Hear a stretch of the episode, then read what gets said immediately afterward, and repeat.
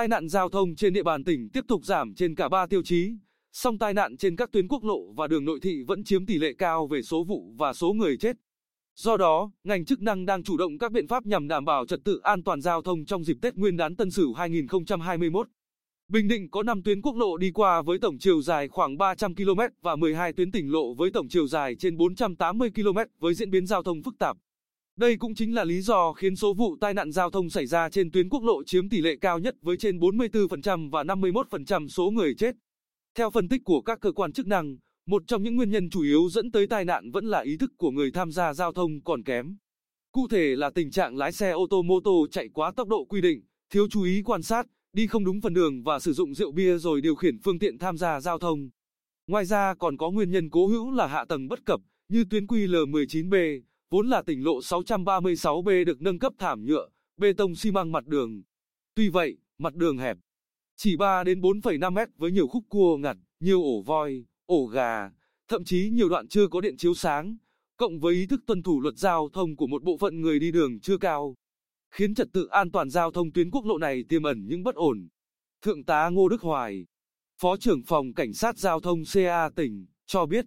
để đảm bảo trật tự an toàn giao thông trên các tuyến quốc lộ, nhất là những tuyến quốc lộ được nâng cấp từ tỉnh lộ. Phòng xây dựng phương án, bố trí lực lượng tuần tra kiểm soát trên toàn tuyến theo địa bàn đã phân cấp, đảm bảo khép kín tuyến. Đồng thời tăng cường sử dụng các thiết bị kỹ thuật nghiệp vụ như camera ghi hình, máy đo tốc độ, thiết bị đo nồng độ cồn để kịp thời phát hiện, xử lý các hành vi như đi không đúng phần đường, lan đường, tránh, vượt sai quy định, chạy quá tốc độ, người điều khiển phương tiện khi có nồng độ cồn. Trong dịp Tết Tân Sửu 2021 này, cùng với việc đẩy mạnh tuyên truyền, chúng tôi sẽ tiếp tục tăng cường phối hợp với CA các huyện, thành phố đẩy mạnh tuần tra kiểm soát trên các tuyến quốc lộ nói chung và địa bàn trọng điểm nhằm xử lý nghiêm các hành vi vi phạm pháp luật về trật tự an toàn giao thông. Thượng tá Hoài nhấn mạnh, các tuyến đường nội thị cũng có tỷ lệ tai nạn giao thông xảy ra cao, chỉ sau quốc lộ, với 28% số vụ. Vì vậy, việc tăng cường kiểm soát giao thông cũng được chú trọng.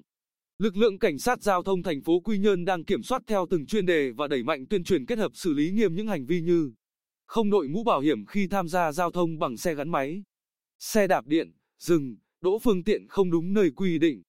Theo thiếu tá Phan Đình Điểm, đội trưởng đội cảnh sát giao thông trật tự CA thành phố Quy Nhơn, đối tượng được tập trung kiểm soát là người đi mô tô, xe gắn máy, ô tô vận chuyển khách du lịch. Những ngày cận Tết này, lượng phương tiện tham gia giao thông tăng cao. Đội chủ động bố trí quân số túc trực ở những nút giao thông trọng yếu, các khu du lịch, địa điểm vui chơi và tuần tra kiểm soát trên các tuyến đường nhằm phát hiện xử lý kịp thời các trường hợp vi phạm, nhất là thanh thiếu niên. Đồng thời thực hiện tốt công tác phòng chống dịch COVID-19. Từ ngày 15 tháng 12 năm 2020 đến nay, đội đã lập biên bản xử lý trên 2.000 trường hợp vi phạm, phạt tiền trên 1,48 tỷ đồng. Tuy vậy, để đảm bảo an toàn giao thông, ngoài sự vào cuộc quyết liệt của lực lượng chức năng, mỗi người tham gia giao thông cần tự giác, tuân thủ các quy tắc tham gia giao thông an toàn. Thượng tá Ngô Đức Hoài khuyến cáo người tham gia giao thông nên chấp hành đúng các quy tắc giao thông đơn giản, như giữ khoảng cách an toàn với xe đi trước phòng khi xe đó phanh đột ngột,